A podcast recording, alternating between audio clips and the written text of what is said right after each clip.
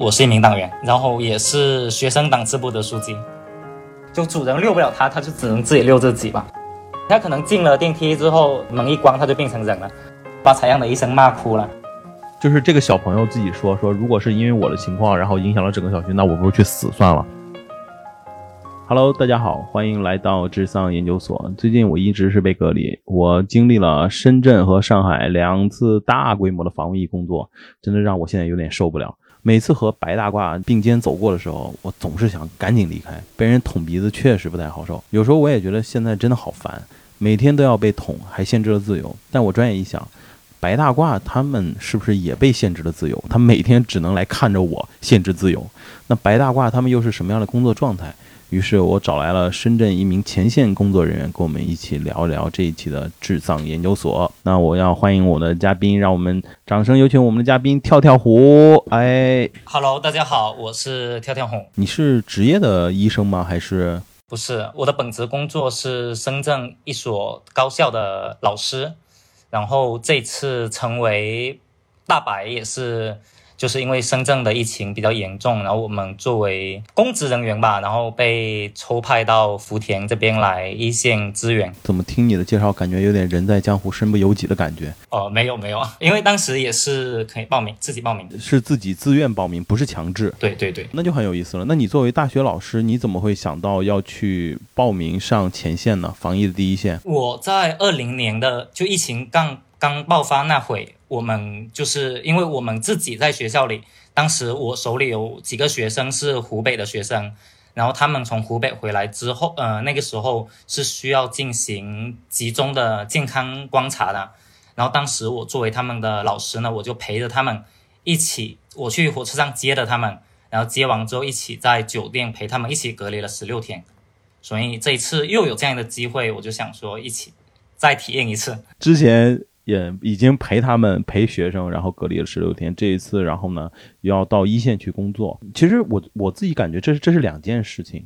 但是又好像是一件事情，是是两件事。呃，一个是陪学生隔离，然后照看好学生，然后这一次呢不算隔离，是为隔离的人做服务吗？你是去了哪儿去？就真的进了风控区，就是最严重有确诊病例的楼栋。当然，我来的时候确诊病例跟密接已经被拉走了。其实都算是为别人服务嘛，为被风控的居民服务吧。我想问一个问题，就是说你是因为老师这个身份？去参加抗议，还是因为你是党支书的这个身份去参加抗议？都没有，都没有。因为是这样，我们这学期我从老家就回到学校以后，回到深圳以后，我们就只上了三四天的班，在学校里，然后马上就接到通知说，因为深深圳的疫情比较严重，然后学校全部作为管控区的级别在管理，嗯，就所有的老师都不出不进。然后我其实，在学校里已经被关了十多二十天了。然后当时就是想着说，能去做一些什么事情，因为我们每天一起来，也不能去其他地方，然后就线上的给学生上课啊，做一些数据统计的工作，然后关注一下哪些学生被封控了，哪些学生，呃，是黄码是绿码，有没有打疫苗，就每天做这些事情。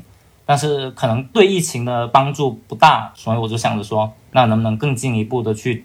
做一些什么工作去帮助到这座城市吧？明白。虽然你的普通话很蹩脚，但是我感受到你的真诚，你知道吗？就是像我开头讲的那样子。呃，我现在是被隔离当中，然后每天都有白大褂，然后过来给我上门核检，然后拿垃圾，然后送快递。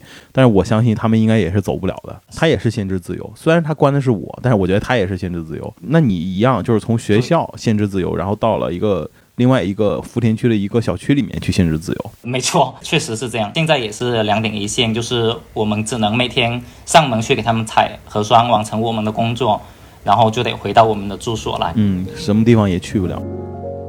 那你现在的工作是怎么样？能给我们介绍一下吗？因为说实话，现在疫情这么大，然后很多人并不太了解，就是白大褂他真正的工作有哪些，能跟我们好好和详细聊一下吗？就我们所有的大白，大家分工都不一样。那我来到这里呢，主要是三个阶段的工作。第一个阶段就是我来的那一天，呃，我到这里已经是四下午四点多，然后集合培训，吃个晚饭，呃，做一个休整，然后九点多的时候接到个通知，说让我们集合，集合完之后再做第二轮培训，培训完穿好那个大白的衣服，十二点，跟着医生，跟着小区的那个安保人员一起进到封控的楼栋去给居民通宵的采核酸。因为那天下午支援的这个小区就有一个保安员他确诊了，然后整个小区全被封控了，所以当时是必须为了快速阻断疫情，必须连夜采。那我们就通宵，呃，最晚是采到六点多，一栋楼才出来。这是第一个阶段。那第二个阶段呢，就是从第二天开始到连着十四天，就是我刚好分配到那栋保安员就住在那栋楼的一楼，那我就负责那栋楼所有居民的核酸检测工作。我是主要是负责扫码，然后有一个医生配合去采样。嗯嗯。然后第三个阶段呢，也就是十四天后，也就解呃所谓的解封之后。然后也就最近这几天，就是每天下午我们会在他楼栋底下，呃，帮居民采核酸。他们现在可以出来了，那我们就帮他采核酸。然后有个好消息就是，不出意外，就是我在这边工作的最后一天了。按照目前的一个，就深圳目前的一个防疫形势来说，我们接下来是需要完成三到四天的隔离，然后隔离完我应该就可以回学校，因为深圳马上大学要开学了，学生马上要陆陆续续返校了。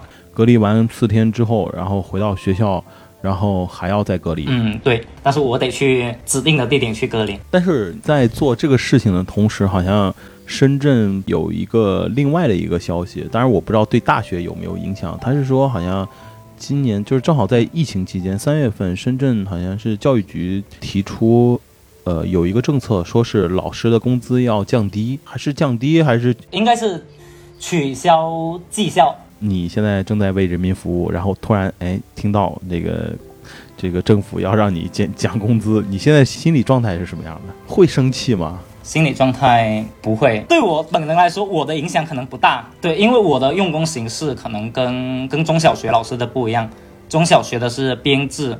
然后我们大学的叫做呃员额制或者叫做聘任制，我们本来就没那笔钱，所以说也无所谓，反正就是痘长在哪让你最舒服，就是痘长在别人脸上最舒服，是这样。但是也有可能会因为这个政策，我们会有有所影响吧，但是具体是什么影响，就真的不清楚。现在对于你自己现在做这个就是大白这件事情。或这个工作，现在的工作还顺利吗？很顺利。为什么呢？特别是前面十四天，我跟那个我们所在楼栋，就我负责的那那么多户居民，一百一百六十多个人，就是每天都大家都有说有笑。我每天去，哎，你好，早上好，来采核酸了。然后他们会跟我说辛苦啦，会跟我打招呼。很多小朋友很好，就很温馨。对，因为都大家都很熟了，还有小朋友给我们画画，送画给我们。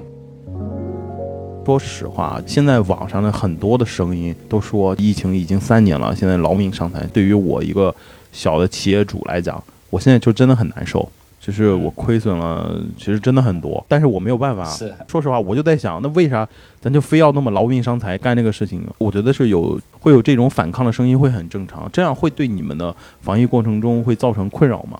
就我从近的往远的讲，就。就当当这两天我已经到了管控区，其实解封了很多居民也能出去了。然后呃，其实大家也都知道，说最近大家去做外面做核酸都要拿身份证。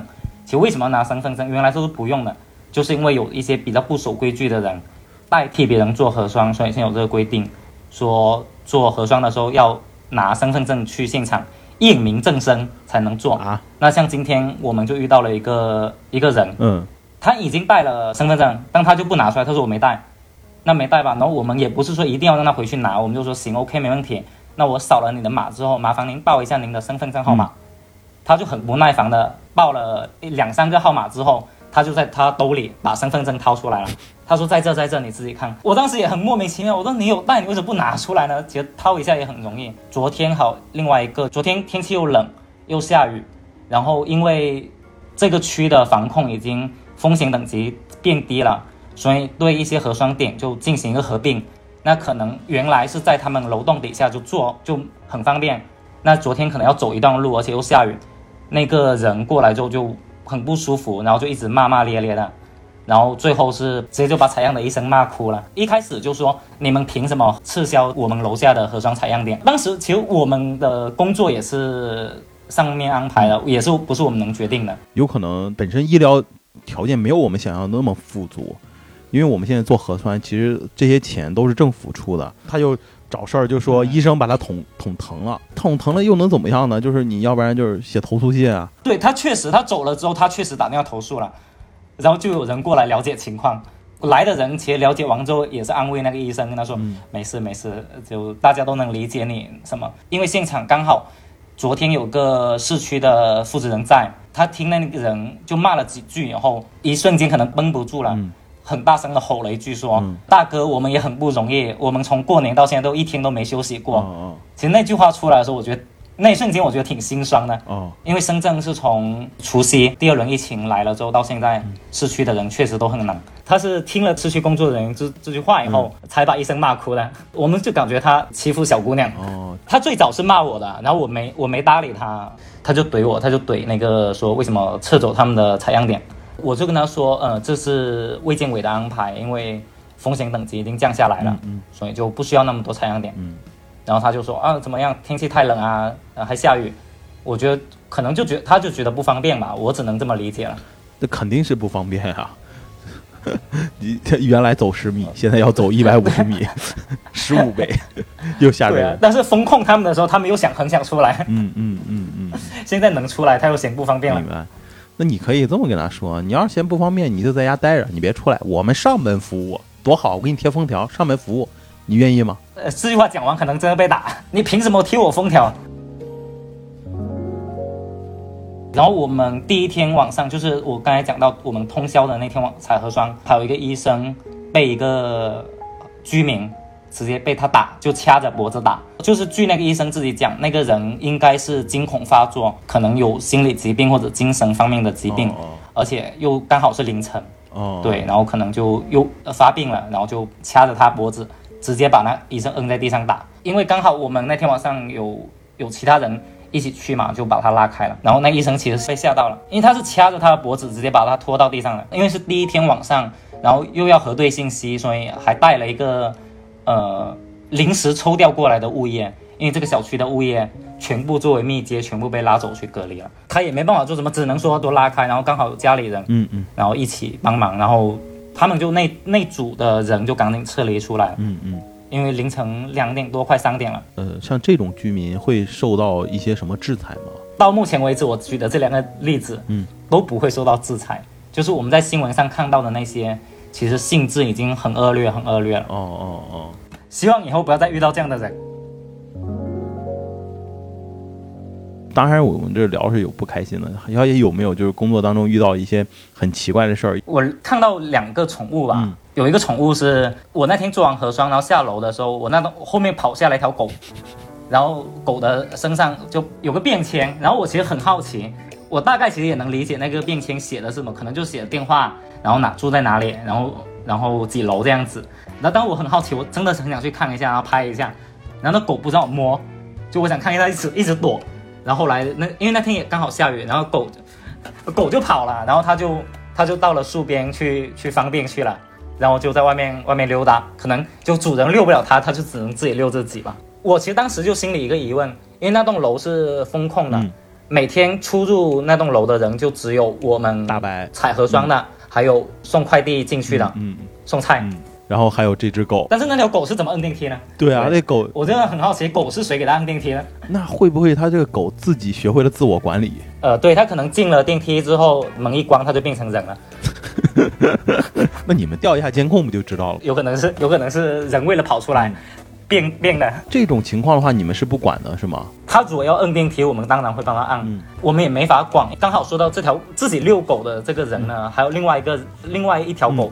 我没看过狗，但是我看到狗主人，他是另外一栋，然后那天是另外一组医生上门去给他核酸采样，然后他开门之后，他就说，呃，我我今天不做核酸，我不是针对你们啊，就是说他不是针对那些医生，然后他说，我打电话去卫健委，嗯，说我要出门遛狗，卫健委不让，他说你们去找市区。因为那栋楼是也是风控嘛，这因为这个小区太特别了，这小区楼栋特别多，然后整个小区的物业因为是保安确诊，物业、保安、保洁都没了，全被拉去隔离。然后新来的这些物业啊、保洁把最基本的送菜跟收垃圾的活干完就已经很不容易了。嗯，人手真的很短缺，好几个人只能管那么两三栋楼，而且每栋风控的楼下面是必须按规定必须有有人驻守的，嗯，就至少每班有两个到三个保安要要看着这栋楼，不能让大家出来。然后这个人就非要去非要去遛狗，他那天早上就不做核酸，然后医生就走了，我们也不能强行去捅他。不能把它摁在墙上，然后狂捅了。他不做，我们只能做备注，就是哪家哪户，呃，因为什么原因不做核酸？因为我们不想跟任何人起任何冲突，因为不利于防疫工作的开展。然后那天下午刚好轮到我去补班，补班的意思就是说早上没做，因为特殊原因没做了，所有没做我们会下午五点多的时候会上门给他重新补做一次。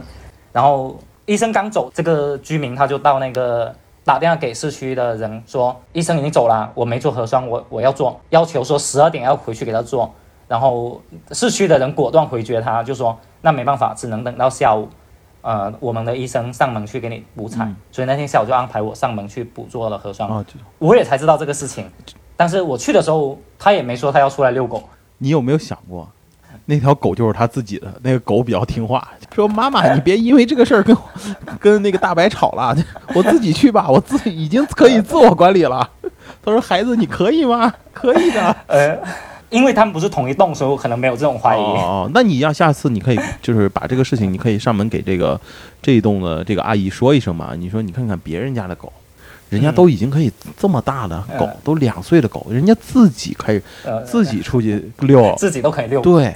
对吧？都不用操心。你再看看你们家的狗，都是一样的人教的，怎么能教出来差别这么大呢？有机会去问问，可但是可能已经没有什么机会，毕竟明天要最后一天。很不好彩的就是其他楼栋都解封了，只有他那栋楼还封着，因为他们那栋楼有另外一个确诊病例，有个居民去买菜没戴口罩。然后确诊了，所以他们封控的时间就更长了。这个狗自己玩的时间有可能也更长了。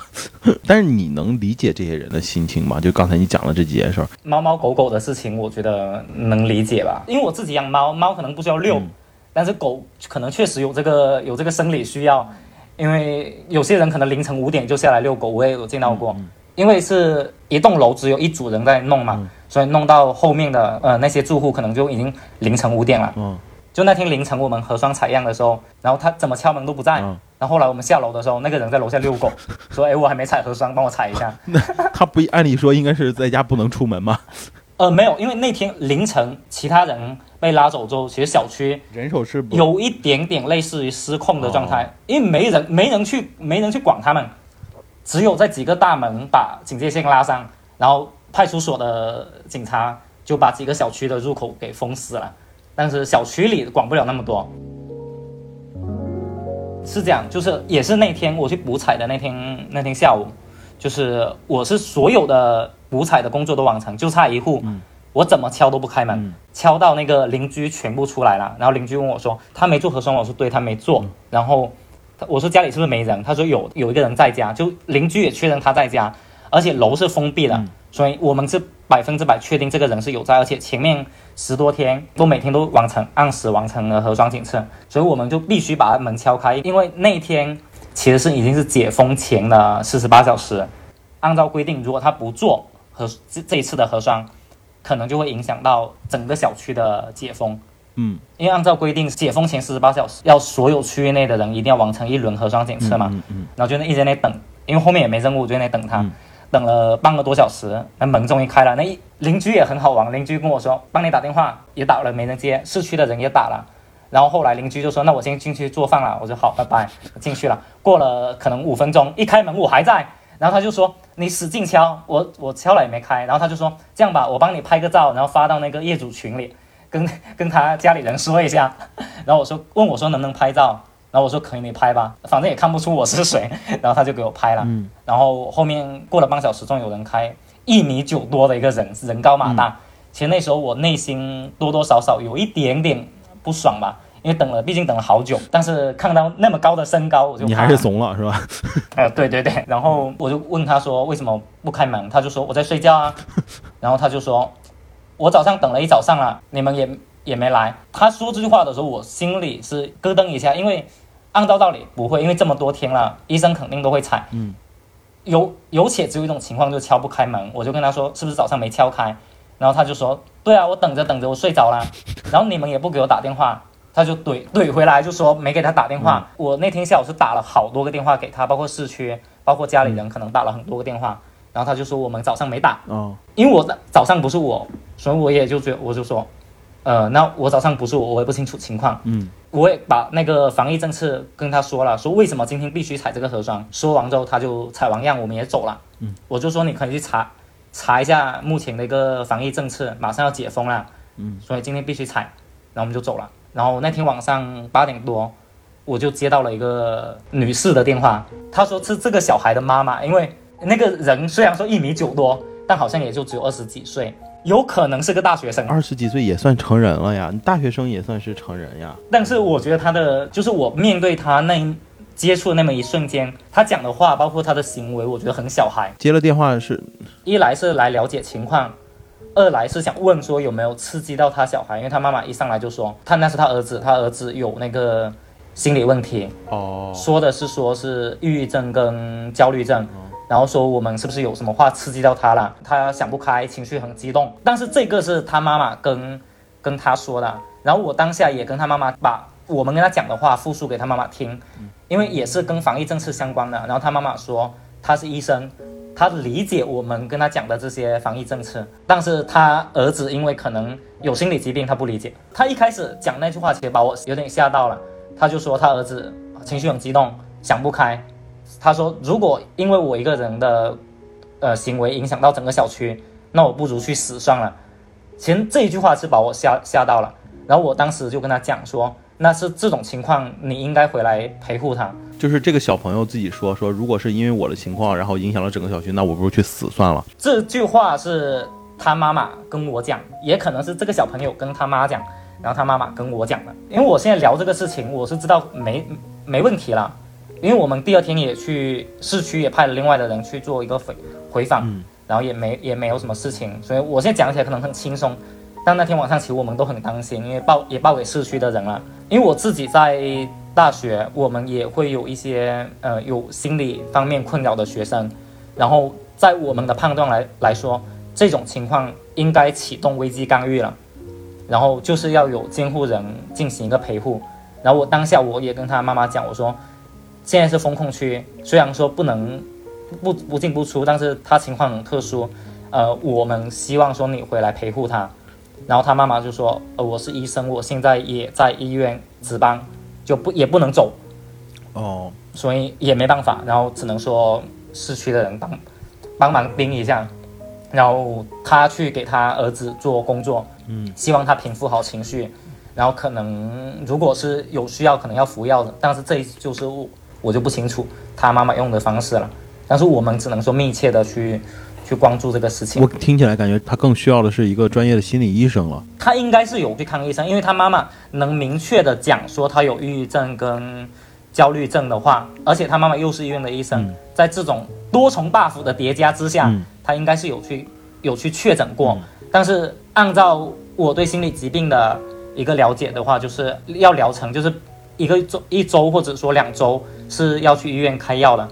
那可能是疫情之下有可能会出现断药的情况，嗯，因为我自己有学生也是这种情况，就是说，呃，老师我呃那个最近那个药吃完了，嗯，那没有药，那我们是建议他一定要打电话给专门的医院，然后问医院说怎么办，因为这些精神类药物都是处方药，它是要凭医生处方才能开的，网上也不能买，也不可能说去药店买这些药，所以我觉得疫情之下更难的。这一批有心理问题，或者说被心理问题困扰的这一部分人，其实他们也很不容易。一旦没调整过来，可能也会有一些不好、极端的事情发生。就像呃，我们在网上也会看到其他城市有类似的情况有发生过。嗯，呃，如果它出现在这个管控区域里面，那你们会有就是区别对待吗？比如说。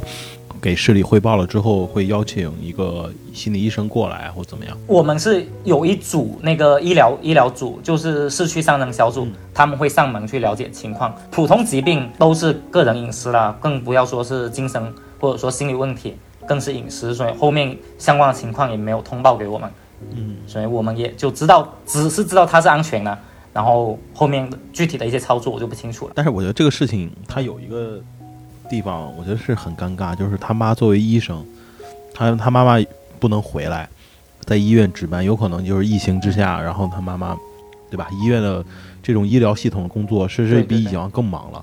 他他妈有可能在救别人，但没有办法去救自己的儿子，很无奈吧？嗯嗯，应该是很多医疗系统的人都会面临这样的一个情况。对，因为我自己负责的那些连续十四天采样的，呃，有一户我印象特别深刻，就是那个小女孩很小，可能就两三岁，然后是一个阿姨带的，就是我们说的保姆，就是阿姨带着她，然后她妈妈就是医院的医生。我跟她聊天嘛，我说，哎。那个小朋友妈妈呢？然后她就说，哦，她在医院上医院上班。然后我见到她妈妈是在风控快解除风控的时候，她妈妈回来了，就是申请特别申请回到回到小区里面，陪着他女儿一起隔离。在疫情之下，每一个人都很难。个人的力量其实很渺小，但是只能通过大家的努力，然后让疫情赶紧赶紧滚蛋。还有另外一个呢，就是那个，因为这个小区的那个保安保洁全没了。然后他们原来的场地全也全被封了，然后来了新的物业就没有地方住嘛，这些物业呢全部住到那个就是在那个停车场上建了很多板房，然后他们就住到板房里，其实也也很不容易，因下雨，然后包括洗手间就是用在路边那种公共的那个临时搭的洗手间淋浴房，然后一整排的那种工地板房，然后他们就住在住在那里面，而且我一开始看里面是一个房住四个人。可能因为人实在也不够住，然后就住呃，有些人还打地铺，其实他们也也也真的挺挺不容易的。然后我后来也听说说有些是直接住到那个附近的呃小学的教室里，就中小学的教室里。嗯，当然他们不是密接，也不是那个得病的人，他们只是那个工作人员，而且是没有问题的工作人员才会住到学校。我这里要讲清楚，而且走了就肯定会消毒。你说要住的，我就想起。最最难的一家人，就是在那个也是凌晨我来采样的时候，我是到了从顶楼往下采，然后我到坐电梯到顶楼的时候，突然踩踩了两户吧，然后，呃，突然有人从那个楼梯跑进来，就从楼梯间跑进来，然后说楼上还有人住，你们记得踩一下。我当时还很纳闷，我在想楼上是是什么私家大别墅还是那个？什么楼顶花园嘛，这么神秘，还是没有电梯直达的，还是有私人电梯直达？我不知道，我就然后到了楼顶，弯弯绕绕，到了电梯井上面有个小房间，那个小房间我没进去，我不知道多大，但是那个下来叫我们的的人，后来我知道是应该是女主人，她就睡在门口，就是一开门，她如果要开门，他人必须醒，然后把他的被褥收起来，然后才能才能打把门打开，然后还有两个小女孩，一个可能两三岁。然后另外一个应该是读小学，然后他们三个人就住在那那样那么小的一个地方，但是我觉得一开始我觉得很心酸啊，挤在这么样一个地方，然后但是我从外面往里看，能看到整个屋子满满当当全是书，嗯嗯嗯，就这个书有可能是他们自己买的，也有可能是居民。送给他们的，因为这栋楼其实住了蛮多的老师，蛮多的小朋友，然后也有一些人已经在读读小学、中学的都有，所以我觉得也有可能是别人送给送给这两个小孩的。然后这个这个女主人呢，后来我们也了解一下，好像就是这个小的一个一个工作人员，她老公好像是保安还是什么，但她没跟他们住一起，她老公可能是作为密接已经被被接走了，对，或者次密接。对，可可能是次密接已经被带走了。就最近这两天，因为我原来那天晚，我除了那天晚上是负责那一栋楼以外，后呃第二天我就调整工作去到另外一栋楼了。然后我们规定是不能互相串门的嘛，所以我也没有进去看过。然后前两天是去去看了一下，那天下午四点过去没人在。然后这两天我在他们楼下做核酸，也没有遇到他们。然后今天去结束之后，我上去看，也还没人在。所以也不清楚，说是白天都在外面溜达，没没回去呢，还是说是什么个情况？嗯嗯，就真的好小好小一个房间，因为你能想象，就睡到门口，那说明这个房间真的真的不大了。对，但凡有睡的地方，也不可能睡门口。是的。那像这种情况，那个政府会给予一些其他的帮助吗？其实不知道，因为。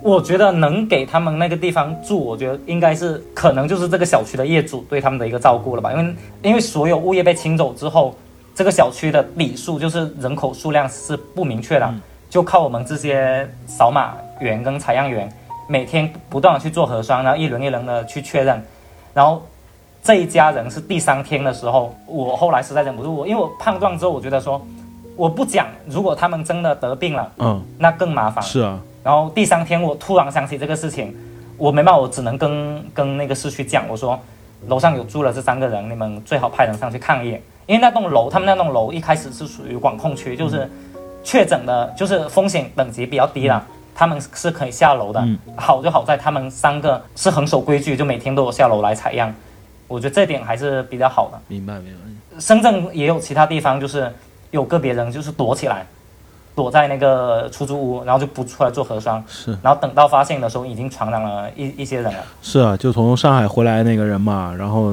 用私家车，然后呃，对对对，就是进小区，然后最后装在后备箱。对藏在后备箱，最后搞得我们整个这个街道现在就就人心惶惶嘛。对，所以我觉得这个相比于他们，我觉得可能更多的人还是相对来说比较自由，或者说这个这个风控可能是是有限度的吧。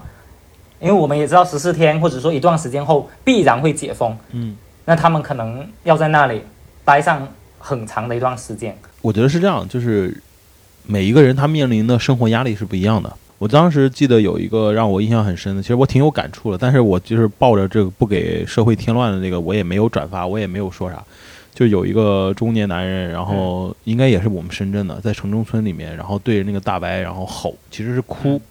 他就说：“我现在你就你让我出去吧，我这上有老下有小，我他妈全家人指着我一个人去挣钱，你现在是就限制我自由，我现在就我的孩子怎么办？我这个房子怎么办？然后我家里吃什么？那个就是就是嗯看完之后，其实说实话我挺有感触的，差不多的年龄和身份嘛，现在就是没有办法挣钱，你没有办法挣钱的话。”那有可能就会面临的很极端的情况。网上不有一个段子说嘛，哎，对，对国家说了什么，你让你在这个里面，呃，就是待着，然后在那个地方待着，但就从来没人告诉你，就是钱从哪来。好就好在福田这边可能还是有多多少少给了一些补贴吧，但是当然可能没有他们自己外出赚的那么多，但是我觉得政府也是就做了能做的一些事情。面疫情面前人人平等吧，对啊，大家都遭受了打击，有些人抗风险压力会弱了一点嘛。对，所以我觉得我刚才提到就是对心理有困扰的这些人来说，他们确实会更难，因为他们心理本来就很脆弱，然后再加上这接连而来的打击之后，他们可能更更需要被人看到。因为在一个那个闭塞的空间里面，其实对他们的心理压力是有无形的压力的。如果是抑郁症的话，他是还是需要去晒太阳，对他，需要到外面走一走。对他是需要出去走走和在一个宽阔的视野里面要走一走的。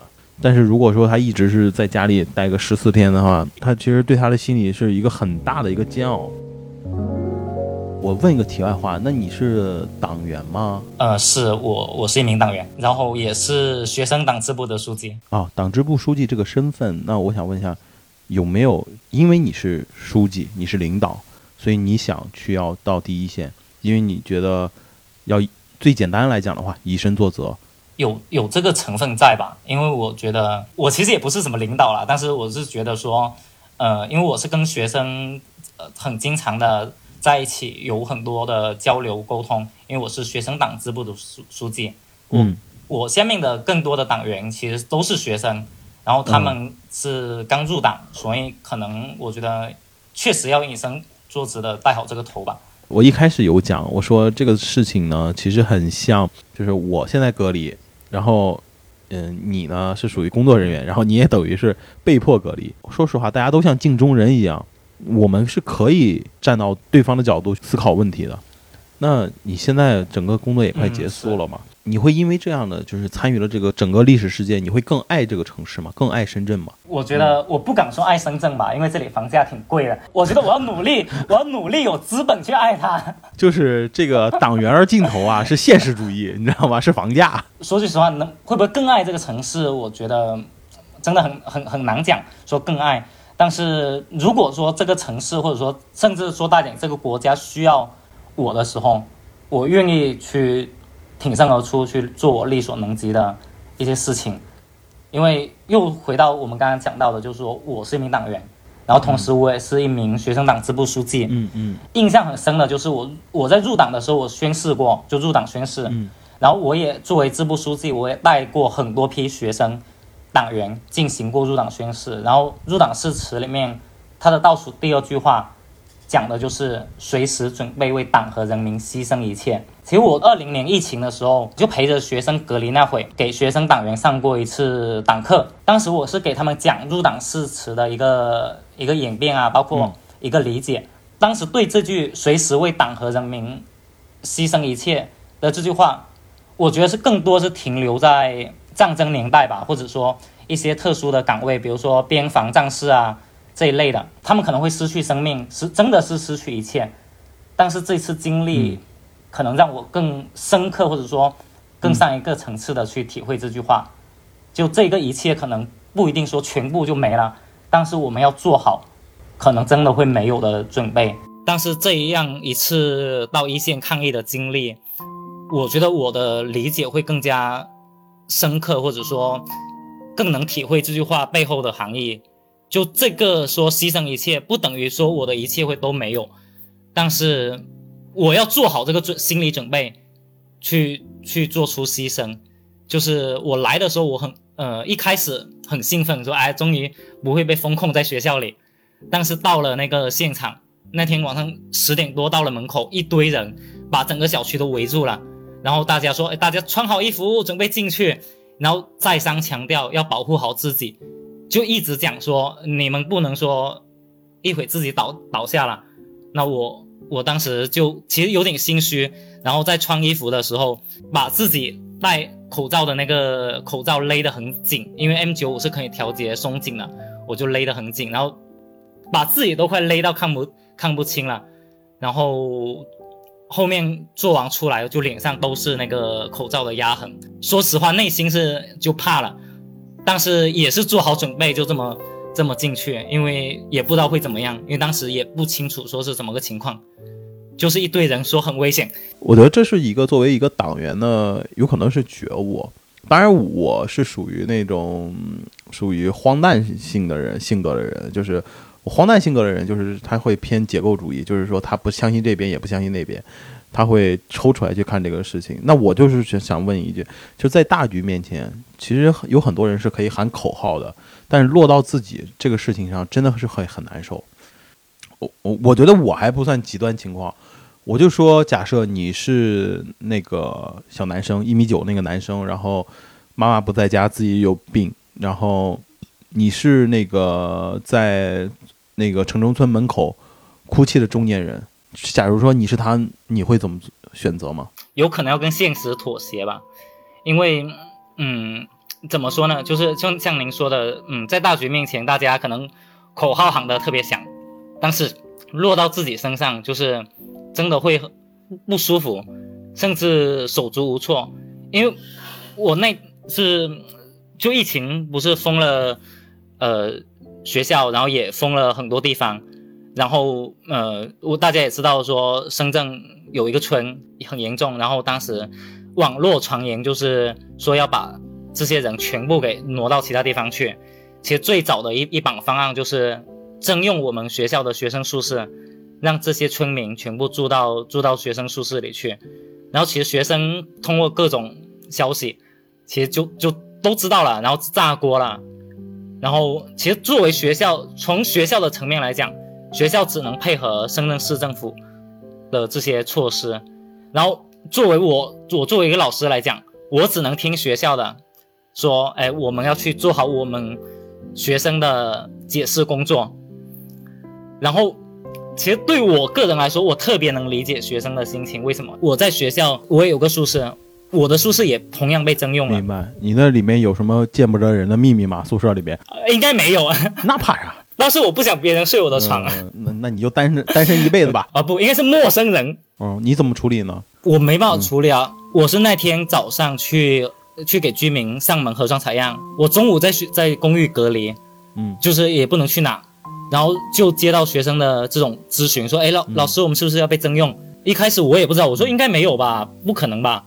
然后后来等到那天晚上消息实锤了，十点多的时候我给学生干部开会，嗯，呃，就做他们的工作，学生也炸锅了。然后我其实我心情也很难受，但是我也得调整心态。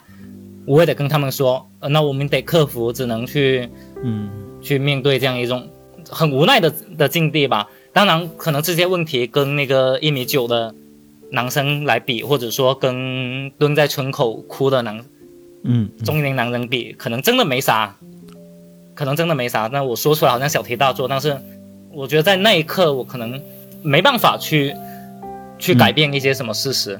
当然，最后的结果就是政府是没有征用学生宿舍，明白？就把他们调整到其他地方去了。就所以我也觉得说，深圳市政府的这个动作，或者说，我觉得应该是底子还是比较比较足吧，因为最后好像是给他挪到了一些空置的一些一些正在拆迁的楼楼楼里面进去，就是落到自己身上，虽然难受，但是这个事情你还是会以大局为重的。你有这个想法，是因为你自己是个党员。还是说你，如果你不是党员，你也会这么做？我觉得我不是党员，我也会这么想。这跟党不党员，我觉得关系不大吧？是因为无奈吗？还是说你不你不是那种愿意去做那种反叛的人？因为有一种人嘛，就是我们都在深圳都有各个群里面都看过，就是上沙还是下沙，有一天晚上就暴动了，然后把那个好像房给给冲破了，就有人跑了，是吧？那你是会参与那样事情的人吗？不会，我不是。首先，我不是这种性格的人。然后，其次，我我做很多事情的时候，我会我会去衡量说做这个事情，说更直接有没有作用，或者说能起到多大的作用。然后，我不想去做一些无用功，因为没有意义。大局为重。呃，对，是，就还不如大家齐心协力，然后做一些自己能做，然后能对赶紧清零。我觉得这这可能来的更加实在一点。虽然力量很渺小，嗯，但是每一个人力量是渺小的，但是汇聚了就是两千万人，这个力量其实就是大的。所以我觉得，我觉得包括包括你们，其实就像这些小的一些企业，就所有的这些演出行业，包括电影院，在疫情之下其实都很都都很难，但是也都在为抗疫做做贡献。我们也能看到有些像培训机构，他们也很难，但是就有培训机构偷偷去开班，然后导致后面深圳不是有一一个小朋友。他妈妈带着他去画画，后来也是被哦被被感染了嘛。当然可能不是在不是在不是在那个地方感染的，但是那个那个教育机构后来就被查处了。横竖都是死啊，对，不想让自己死的那么不甘心嘛。但这样很容易就死绝了，因为老板可能都被抓了。对，其实我我我自己作为一个企业主也来讲，哈，我我自己有一个看法，就是如果真的是横竖都要死。那我觉得就是死的，其实就是对别人的影响要小一点，不要去影响他人。嗯，我们一直讲自由是有边界的，但同样就是你的对别人的造成的影响也是也也是要有边界的。对，我觉得这是最低最低的底线了吧？但是对于很多人来讲，他是很难做到吧？对，就像我们前面聊到那个大哥一样，对吧？他言论自由，他想讲什么话都可以，但是他把医生骂哭了，我就觉得不太行。你现在也算是这个工作也要接近尾声了，那这段工作给了你一个什么样的一个感受呢？或者说你能给这个工作有一个定义吗？对我就我个人而言，我只是觉得说，我只是在特定的背景下，或者说说大一点，就是特定的历史背景下去完成一个我能做的一个一个事情吧。然后一定给个定义的话，我觉得是一个一份很特殊。的普通工作，它特殊就是因为这个背疫情的背景很特殊。嗯，那普通呢，我就觉得，真的我做的事情真的没什么。嗯，因为说的很实在的，就我每天只需要上门去采样，差不多一个多小时。嗯，然后这两天可能时间长一点，就是穿上大白之后要在那个核酸检测岗里做三个小时左右。嗯嗯，就真的其实也没啥，就坐着拿手机给大家扫码。哦，哎，你好，请出示你的核酸码，然后扫一下。嗯，但是更多的人，我觉得他们可能做的贡献是更多的，特别是那些医生啊，就被封控的医生，然后还有市区下层的那些干部。嗯嗯，啊，还有很多岗位的工作人员，我觉得他们比我更难，真的。所以我觉得我的工作其实真的很很普通，就普通的工作，但是。因为这个背景很特殊，明白？大家仔细听一下，这就是一个党员的高度，你知道吧？先提到了这历史特殊的背景下啊，然后又说自己的工作，哎呀，其实也没有什么嘛。然后和比相比其他的同事比起来啊，还算微不足道的嘛。你是个领导，我觉得你是个领导。不敢，不敢，不敢，不敢。那其实从你刚才我说的是，你给现在的工作是定义，这个定义有可能是对自己来讲。其实我很想知道，对你个人的真实的意义是什么？其实你不去做这件事情也是可以的。对对对，我觉得会很难忘吧。而且起码我可以有东西跟别人别人讲。好好比说现在呃接受那个智商电那个的采访也好，或者说是呃回到学校里，我到课堂上可以把这段经历分享给同学们。嗯嗯。或者说以后有了小孩，我可以跟跟我的小孩讲。其实我觉得都会很难忘。而且应该是昨前天，那个福田区的区委书记也到了一线来看望我们，然后还给我们每个人发了一个奖奖章，就是福田抗疫先锋的一个一个一个奖牌。哦，就我觉得这个东西就是给我们的一种肯定吧。嗯嗯嗯嗯。就我们当时还在开，我们当时每个人其实都很激动，然后都都说都在开玩笑说，哎，不是国家那个什么全国劳动模范还是什么的勋章。但是我觉得那是开玩笑的话，但是我觉得这个是会对我们的一个认可吧。历史其实就是有无数个个体，然后组建而和推动而成的。你其实，在某些层面上，确实是在历史上留下了一笔嘛。对对对，就一点点，一点点，一点点。对，留下了你捅大家喉咙的一笔。啊，对。我们这一次呢，就是我非常开心啊，能能邀请到一个一线的这个大白，然后能跟我们好好聊了一下这个深圳疫情。他的工作的一个情况，也让我们更了解了，其实工作人员很在这个过程中，其实比我们想象中的还要困难。嗯，当然了，就是我觉得这这一集就非常考验我的听力。你的普通话作为老师可以提高一点吗？真的，我真的好吃力，好资历哈。好哩好哩。嗯，那也非常感谢这个跳跳虎，然后来到智孝研究所，跟我们做了这一期的分享。那这一期的节目就要跟大家说再见了。好，大家拜拜，拜拜。